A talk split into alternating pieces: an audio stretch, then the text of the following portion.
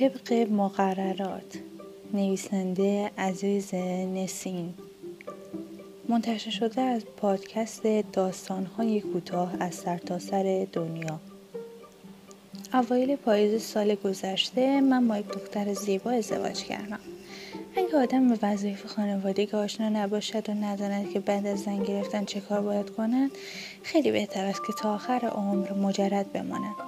من همه اینها رو میدانستم و متوجه بودم مردی که دختر و مردم را به خانه میآورد باید راحتی و آسایش او را فراهم کند. برای اینکه در زمستان دچار سرماخوردگی نشویم، قبل از هر چیزی میبایست زغال تهیه کنیم. از دوستانم پرسیدم زغال از کجا گیر بیارم؟ همه گفتن نمیتونی گیر بیاری. چرا؟ نمیتونی دیگه. ولی خواهد دید که چجوری گیر میارم. در اینجا برای اینکه به کسی زغال دهند میبایست رئیس انجمن محل گواهی کند که متقاضی صاحب اهل عیال خانه زندگی. رفتم پیش رئیس انجمن، تقریبا 10 دقیقه منتظر شدم تا سرفه‌اش تمام شد. بعد پرسیدم شما جزء کدام حزب هستید؟ دموکرات ها. خیلی خوب، من هم طرفدار همین حزبم. منزلم توی خیابان فلان، شماره فلان. 2-3 هفته از عروسی کردم.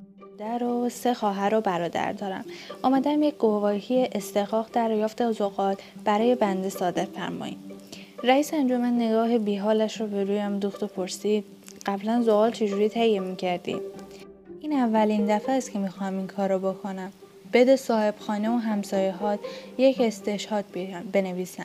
بیار اینجا تو گواهی برات صادر کنم. شروع به فعالیت و خواهش و تمنا کردم. اونقدر زحمت کشیدم تا بالاخره موفق شدم استشهاد رو تهیه کنم. رئیس انجمن استشهاد رو گرفت و یک گواهی به من داد. گواهی رئیس انجمن رو ضمیمه تقاضانامه‌ام کرد. با خودم گفتم حالا رفقام میبینن که چجوری زغال گیر میارم. اینها از بس که تنبل و بیورزن کارها را اینقدر بزرگ میکنن. کارمند که مسئول ثبت نامه ها بود وقتی چشش به تقاضای من افتاد خنده ای کرد و پرسید زغال میخوای؟ بله آقا. کارمند خنده طولانی تری کرد و گفت شما زغال لازم دارین؟ منم کشیدم مثل او بخندم و جواب دادم بله قربان، میخوام قبل از اینکه زمستون زغالم رو تهیه کنم.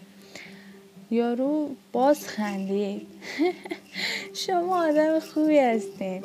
اگه سر کارتون به اداره افتاده باشه متوجه شدید که کارمندان ما اکثرشون آدمای اخمو خشکی هستن، ولی این آقا مثل همه نبود.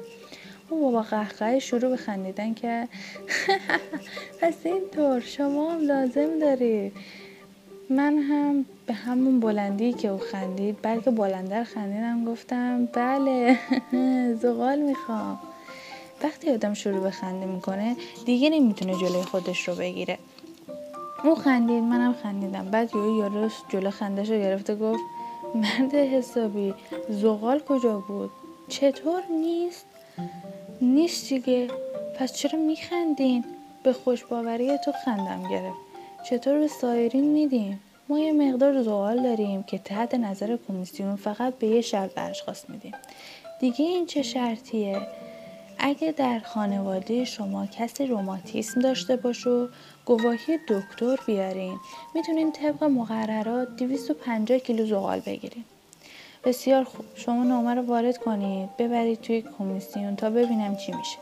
اما مأمور جواب داد نامه بدون گواهی دکتر فایده نداره. به من زنگ که وارد خانه شدم داد کشیدم تو خانواده ما کسی روماتیسم داره؟ مادر زنم از توی اتاق جواب داد نکنه دوای مخصوصی واسه این مرض پیدا شده؟ نه، برای کار دیگه لازم دارم، خیلی هم فوریه.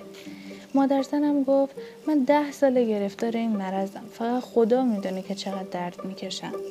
هنگامی که مادر زنم حرف میزد دیگه کار تمام است. هیچ دامادی جرأت ندارد بگوید اینجور نیست. باز خدا پدرش را بیامرزد که این دفعه دروغش به نفع من بود. فوری گواهی دکتر برایش گرفتم و بردم شهرداری. با خود گفتم اگه این زغال رو گرفتم میدونم با اونایی که میگفتن زغال گیر نمیاد چه کار کنم. این آدمای تنبلی هستن، میخوان حق دیگران رو بخورن. نمیدونن که کارا حساب کتاب داره. البته شهرداری هم حق داره تا آدمای مریض هستن نباید به سالما زغال بدن. متصدی دفتر تا چشمش رو گواهی دکتر افتاد گفت این به درد نمیخوره. لابد خیال کرده گواهینامه منم قلابیه.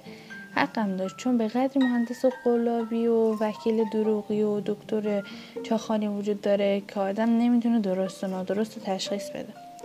متصدی دفتر گواهی رو جلوی من انداخت و ادامه داد طبق مقررات باید از دکتر رسمی شهرداری گواهی بگیری.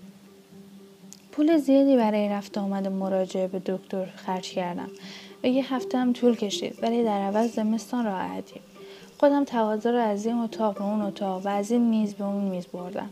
بعد از اینکه چند جا نمره خورد و اندیکس شد به دست متصدی مربوطه رسید.